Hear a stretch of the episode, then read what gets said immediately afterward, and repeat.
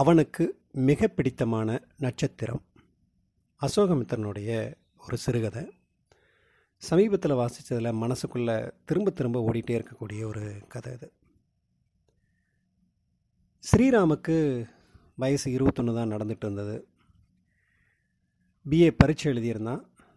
பரீட்சை முடிவுகள் வந்து ஜூன் மாதத்தில் ஜூன் மாதத்தில் தான் வரும். இப்போ இது ஏப்ரல் மாதம். ஸ்ரீராமுடைய பக்கத்து வீட்டுக்காரர் ராமசாமி ஐயர். மருந்து கம்பெனி ஒன்றில் குமாஸ்தாவாக இருக்கார். அவருக்கு அஞ்சு குழந்தைங்க முதல்ல மூணுமே பெண் குழந்தைகள். நாலாவதாக ஒரு பையன் கடைசியாக திரும்பவும் ஒரு பெண் குழந்தை. அது பிறந்து இப்போ தான் ஒரு ஒம்பது மாதம் ஆகுது. ஸ்ரீராம் ஒரு ஆங்கில பத்திரிக்கைக்கு சந்தா கட்டியிருக்கான். தினமும் காலையில் ஆறு மணிக்கு அவன் வீட்டுக்கு அந்த பத்திரிக்கை வந்துடும் வழக்கமாக பத்திரிக்கை கொண்டு வந்து போடக்கூடிய நபர் அன்னைக்கு கோர்ட்டுக்கு போக வேண்டியிருந்ததுனால தன்னோட மகன்கிட்ட கொடுத்து பத்திரிக்கை எல்லாத்தையும் எல்லா வீட்டுக்கும் இந்த செய்தித்தாள்களை எல்லா வீட்டுக்கும் போட சொல்லியிருந்தார். ராமசாமி ஐயர் காலையில் எழுந்து பார்த்தப்போ அவரோட வீட்டிலோட ஜன்னலில் பத்திரிக்கை ஒன்று செய்தித்தாள் ஒன்று இருந்தது. அது யாருடையதுன்னெலாம் அவருக்கு தெரியாது. முகம் கழுவிட்டு காப்பி குடித்த கையோட அந்த செய்தித்தாளை எடுத்து ஒரு வரி விடாமல் படிக்க ஆரம்பிக்கிறாரு. அப்போ பார்த்து தெருவில் ஒருத்தன் புது புளி விற்றுட்டு போகிறான் விலை ரொம்ப குறைவாக சொல்கிறான் ராமசாமி ஐயர் வெளியில் வந்து புளி விற்பவனை ஒரு மடங்கு நிறுத்து போட சொன்னார். புளி விற்கிறவன் தராசில் ஒரு தடவைக்கு இரண்டு வீசையாக நிறுத்து போடுறான். புளி உருண்டைகளை உள்ளே கொண்டு போய் போட்டுட்டு வர்றதுக்கு ஏதாவது ஒன்று தேவைப்பட்டது. அவர் கையில் அந்த செய்தித்தாள் இருந்தது. அது யாருடையதுன்னெலாம் அவருக்கு தெரியாது. அவர் மூணாவது தடவையாக அந்த புளி உருண்டையை அந்த செய்தித்தாளில் வச்சு வீட்டுக்குள்ளே கொண்டு போய் போட்டுட்டு வரும் பொழுது ஸ்ரீராம் வீட்டிலேருந்து வெளியில் வந்து யாருக்கிட்டேயோ தனக்கான நியூஸ் பேப்பரை வந்துச்சா அப்படின்னு சொல்லி விசாரிக்கிறான். மூணாவது முறையாக அந்த செய்தித்தாளில் வச்சு புளியை கொண்டு போய் உள்ளே வச்ச ராமசாமி ஐயர் அவசர அவசரமாக அந்த பேப்பரை நல்லா தொடச்சி எடுத்துகிட்டு வெளியில் பேப்பரை கொண்டு வராரு. அதை ஸ்ரீராம்கிட்ட காட்டி இது உங்கள் வீட்டுக்கு வந்த செய்தித்தாளாக இருக்குமா? அப்படின்னு கேட்குறாரு டக்குன்னு ஸ்ரீராம் அந்த நியூஸ் பேப்பரை அவர்கிட்டருந்து கையிலிருந்து பிடுங்கி அப்படி பிரித்து பார்க்குறான் முன்பக்கத்திலேயே ஒரு சினிமா படத்தினுடைய முழு பக்க விளம்பரம் இருக்குது அந்த விளம்பரத்தில் தென்னாட்டிலேயே மிகச்சிறந்த அழகி என்று புகழ்பெற்ற ஒரு நடிகையின் முகம் ரொம்ப பெரிய அளவில் அச்சிடப்பட்டிருந்தது. ஆறு வீசை புலி மூணு முறை எடுத்துகிட்டு போனதில் அந்த முகம் முழுக்க பல இடங்களில் புலியினுடைய கரை ஏற்பட்டிருந்தது. ஸ்ரீராமுக்கு அந்த நடிகை மீது அளவிட முடியாத ஒரு ஆசை. எந்த எண்ணத்தில் இன்னொருத்தரோட பத்திரிக்கை பத்திரிக்கையை அந்த மனுஷன் எடுத்துகிட்டு போனார் அப்படின்னு சொல்லி ராமசாமி ஐயரை பார்த்து கேட்குறான். ராமசாமி ஐயரோ தனக்கெல்லாம் ஒன்றும் தெரியாது. என் வீட்டு ஜன்னல் இது மாதிரி சொருகி வச்சுருந்தாங்க. அதனால் அதை எடுத்து பயன்படுத்திட்டேன்.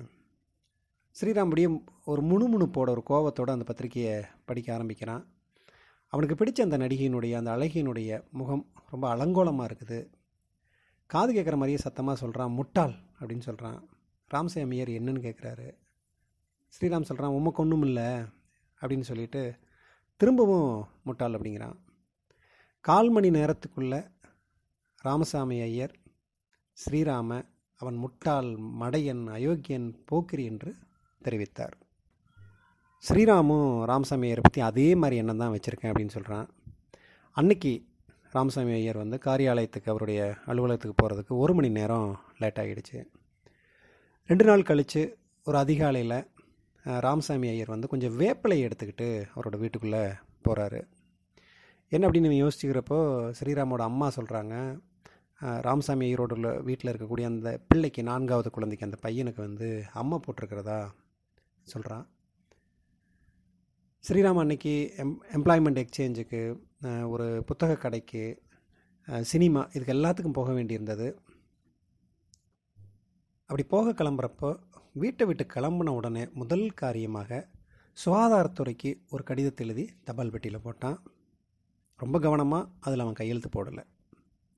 பகல் முழுதும் நல்ல அலைச்சல். ஸ்ரீராம் சாயந்தரம் வீடு திரும்பும்போது முழுக்க இருட்டாகலை. ஒரு மாதிரி வெளிச்சிருக்கக்கூடியதான் அவனுக்கு மனசுக்குள்ளே ஏதோ ஒரு மாதிரி இருந்தது. அது என்னன்னு அவனுக்கும் புலப்படலை. ஒரு மாதிரி நிம்மதியற்ற ஒரு சூழல் தான் மனசுக்குள்ளே ஓடிக்கிட்டே இருந்தது. அம்மா ஃப்ளாஸ்கில் போட்டு வச்சுருக்கிற காப்பி அப்படியே கொஞ்சம் கொஞ்சமாக குடிக்கிறான். மனசு ஒரு மாதிரி அல்லாடிட்டே இருக்குது அப்போ தான் அவங்க அம்மா சொல்கிறா யாரோ அதிகாரிகளுக்கு எழுதி போட்டாங்க போல். அன்றைக்கி பகலில் வீட்டில் வந்து ஆம்பளைங்க யாருமே இல்லாத நேரத்தில் ராமசாமி ஐயரோட அந்த பையனை நாலு வயசு குழந்தைய சுகாதாரத்துறையிலேருந்து ஒரு வாகனத்தில் வந்து அந்த குழந்தையோட அம்மா ராமசாமி ஐயருடைய மனைவி ரொம்ப அழுது கெஞ்சியும் கூட விடாமல் நாலு வயசு குழந்தைய அப்படியே தூக்கிட்டு போயிட்டாங்க. யாரும் ஒன்றுமே சொல்கிறதுக்கு இல்லை எதுவும் செய்ய முடியாது. இதுதான் சட்டம் அப்படின்னு சொல்லிட்டாங்க.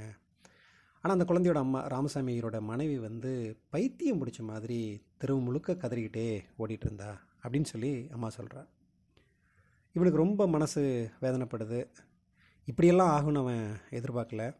ராமசாமி ஐயரும் சாயந்தரம் ஆஃபீஸ்லேருந்து வீடு திரும்புகிறாரு வந்தவர் அந்த அலுவலக உடைய கூட கலட்டாமல் அப்படியே வெளியில் ஓடுறாரு. அவர் அந்த மின்சார ரயில் இருக்கக்கூடிய திசையை நோக்கி ரயில் நிலையம் இருக்கக்கூடிய திசையை நோக்கி ஓடுறாரு. ஸ்ரீராம் அதை பார்க்குறான். இந்த தொத்து வியாதிகளுக்கான காலரா மாதிரியான தொத்து வியாதிகளுக்கான ஆஸ்பத்திரி வந்து ஊருக்கு வெளியே ஒரு பத்து மைல் தூரத்தில் தான் இருந்தது. ஸ்ரீராமுக்கு நிலை கொண்டு இருக்க முடியல. சாப்பாட்டை ருசித்து சாப்பிட முடியல. வீட்டு வெளியில் வந்து நின்றுட்டு தெருவில் வர்றவங்க போகிறவங்க எல்லாத்தையும் பார்த்துட்ருக்கான் மணி ராத்திரி பத்துக்கு மேலே ஆயிடுச்சு. ஊரெல்லாம் அடங்க தொடங்கிருச்சு. அவனுக்கு அவன் வீட்டிலேருந்து அரை மைல் தூரத்தில் இருக்கக்கூடிய அந்த ரயில் நிலையத்தில் வண்டி வந்து நிற்கிற சத்தம் அந்த லெவல் கிராசிங்கில் அடிக்கக்கூடிய மணியோட சத்தம் சக்கரங்கள் எல்லாம் அந்த இருப்பு பாதையில் உருளக்கூடிய சத்தம் இது எல்லாமே தெளிவாக கேட்க முடிஞ்சது. தன்னை சுற்றிலும் இருக்கக்கூடிய ஊர் முழுக்க அப்படியே ஒடுங்கி போவதை போல் அவன் பார்க்குறான். இதுக்கு முன்னால் அப்படியெல்லாம் கவனித்ததே கிடையாது. அந்த வைத்திய கல்லூரியில் படிக்கக்கூடிய அந்த வீதியினுடைய கடைசியில் இருக்கக்கூடிய ஒரு வீட்டுடைய பையனும் கூட விளக்கையெல்லாம் அணைச்சிட்டான். தெருவில் ரெண்டு வரிசை வீடுகளும் வந்து வெளிச்சம் எதுவும் இல்லாமல் வெறும் கருத்த நிழல்களாக மட்டும் தெரியுது. அவனுக்கு கண்களெல்லாம் கணக்குது படுக்கையில் படுக்கிறான். தூங்க முடியல. மறுபடியும் தெருவுக்கு வர்றான். வெறும் வேஷ்டி மட்டும்தான் கட்டியிருந்தான். அப்போ பார்த்தா எல்லாமே இருட்டாக தெரியுது. எல்லாரும் தூங்கிட்டு இருக்காங்க. அவன் தன்னந்தனியாக தெருவில் என்னமோ ஒரு மாதிரி காத்திருக்கிற மாதிரி நின்றுட்டுருக்கான் கடைசியில் எதை ஒன்று நினச்சி பயந்தானோ எதை ஒன்று தவிர்ப்பதற்காக அவன் இந்த உலகத்தில் உள்ளதையெல்லாம் கொடுத்து விடுவானோ அது திருமணியில் தெரிஞ்சது. அது ராமசாமி ஐயர். அவர் அழுது அழுது தொண்டை கம்மி போயிருந்த தன்னோட மனைவியை தாங்கிட்டு கூட்டிகிட்டு வந்தார். ரெண்டு வருஷமாக பக்கத்து வீட்லேயே அவங்க இருந்தும் கூட ஸ்ரீராம் வந்து ராமசாமி ஐயரோட மனைவியை ஒரு பத்து தடவை கூட பார்த்ததில்ல. அவள் அப்படியே வீட்டுக்குள்ளேயே அடைஞ்சு கிடப்பா. ஊமையாக இருப்பாங்களோ அல்லது வந்து ஒரு ஊனமாக இருக்கக்கூடிய பெண்ணாக இருப்பாங்களான்னு கூட இவனுக்கு சந்தேகம் உண்டது.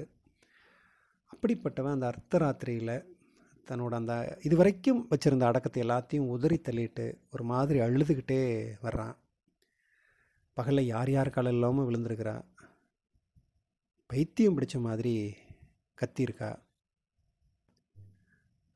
ராமசாமி ஐயரும் கலைத்து போன அவருடைய மனைவியும் வீட்டுக்குள்ளே போகிறாங்க. அத்தனை நேரம் ஒன்றுமே புரியாமல் தூங்கி போயிருந்த மற்ற குழந்தைங்கள்லாம் எழுந்துக்கிட்டு மீதி இருக்கக்கூடிய நான்கு பெண் குழந்தைகளும் எழுந்துட்டு ஒரு சேர அழுக ஆரம்பிக்கிறாங்க. அந்த அம்மா இன்னும் புலம்புறா. அது அவளோட பையன். அவளுக்கு ஒரே ஒரு பையன். வெறும் நாலு வயசு தான் ஆகிற குழந்தை அது. ஒரு மணி நேரம் கூட இது அவன் இது வரைக்கும் அவங்க அம்மாவை பிரிஞ்சதே இல்லை. இப்போ அந்த குழந்தைக்கு உடம்பு சரியில்லாத போது கூட எங்கேயோ அத்துவானத்துக்கு தூக்கி போயிட்டாங்களே தவிர கூட வச்சுக்க முடியல. வியாதியோட படுத்திருக்கக்கூடிய குழந்தைக்கு பெத்த தாயினாலும் கூடயும் எதுவும் செய்ய முடியல. அது தாகம் தாகம் கதறும்போது ஒரு வாய் பால் தர முடியாது. குழந்தை எங்கேயோ பழக்கமில்லாத பயங்கரமான ஒரு இடத்துல நிறைய குஷ்டரோகிகள் காலர வியாதிக்காரர்கள் மத்தியில் அப்படியே போட்டுருவாங்க. குழந்தைக்கு ஆறுதலாக ஒரு வார்த்தை சொல்கிறத கூட யாரும் இருக்க மாட்டாங்க. குழந்தை அப்படியே பயந்து நடுங்கிட்டு இருக்கோம் அதை வெளியில் வந்தால் கொல்லப்புறம் கூட்டிகிட்டு போகிறத கூட யாரும் இருக்க மாட்டாங்க. யாரோ மீசை வச்ச ஒரு முரடன் தான் அந்த ஹாஸ்பிட்டலில் இருப்பான். அவன் அந்த குழந்தைய அதட்டி மிரட்டுவான். ஆண்டவனே என்ன பாவம் செஞ்சேன்? ஏன் இந்த மாதிரி ஆகணும்? ஏன் இப்படி இறக்கம் இல்லாமல் என்னோடய குழந்தைய வாட்டுற? அது அம்மாவோட கதறலாக கேட்குது ஸ்ரீராம் அன்னைக்கு ராத்திரி முழுக்க தூங்கவே இல்லை. ரெண்டு நாள் கழித்து குழந்தை இறந்து போயிட்டதா தகவல் வருது. அம்மா போட்டிருந்த காரணத்தினால அந்த குழந்தையினுடைய உடலை வீட்டுக்கூட கொண்டு வராமல் நேரடியாக சுடுகாட்டுக்கு கொண்டு போயிட்டாங்க. ஒரு மாதம் கழித்து மனசை ஒரு மாதிரி திடப்படுத்திக்கிட்டு ஸ்ரீராம் ராமசாமியாரோடைய வீட்டுக்குள்ளே போகிறான் ராமசாமி ஐயர் ஒரு சாய்வு நாற்காலியில் உட்காந்துருக்காரு ஸ்ரீராம் மெதுவாக அவர்கிட்ட ராஜு பற்றி உங்கள்கிட்ட ஒன்று சொல்லணும் அப்படிங்கிறான். ராஜு தான் அந்த ராமசாமி ஐயருடைய மகன். ராமசாமி ஐயர் தலையை தூக்கி என்ன அப்படின்னு கேட்குறாரு அவனுக்கு அம்மா போட்டிருந்ததை பற்றி கவர்மெண்ட்டுக்கு தகவல் கொடுத்ததுன்னு யாருன்னு தெரியுமா? அவர் சொல்கிறார் யாராக இருந்தால் என்ன? அது நான் தான். ராமசாமி ஐயர் அவனையே ஒத்து பார்க்குறாரு. கொஞ்ச நேரம் கழித்து தன்னோட மனைவியை காமு அப்படின்னு கூப்பிடுறாரு. அவர் மனைவி சமையல் அறையிலிருந்து வர்றா. அந்த ஒரு மாதத்தில் ரொம்ப ரொம்ப அவ மாறி போயிருக்கிறா. ராமசாமி ஐயர் ஸ்ரீராமகிட்ட தன்னோட மனைவியை சுட்டி காட்டு அவகிட்ட சொல்லு அப்படிங்கிறார். ஸ்ரீராமுக்கு அந்த கணமே அவள் காலில் விழுந்து கதறி அழணும் போல் தோணுச்சு. அவன் நெஞ்சுக்குள்ள இருக்கிறது எல்லாத்தையும் அப்படியே விழுங்கிட்டு ராஜீவை பற்றி கவர்மெண்ட்டுக்கு தகவல் அனுப்பினவன் நான் தான் அப்படிங்கிறான். அவகிட்டேருந்து ரொம்ப கொடூரமான சாபங்கள் அப்படியே திரண்டு வரும்னு சொல்லி காத்திருந்து உள்ளூர கடவுளை வேண்டிக்கிட்டே இருந்தான். ஆனால் அவள் தன்னுடைய இயல்பான அடக்கத்தை மீண்டும் பெற்றுக்கொண்டவளாக. அந்த ரெண்டு வருஷமாக அவன் பார்த்தான்ல அந்த அடக்கத்தை பெற்றுக்கொண்டவளாக. அவள் ஒன்றுமே சொல்லவில்லை.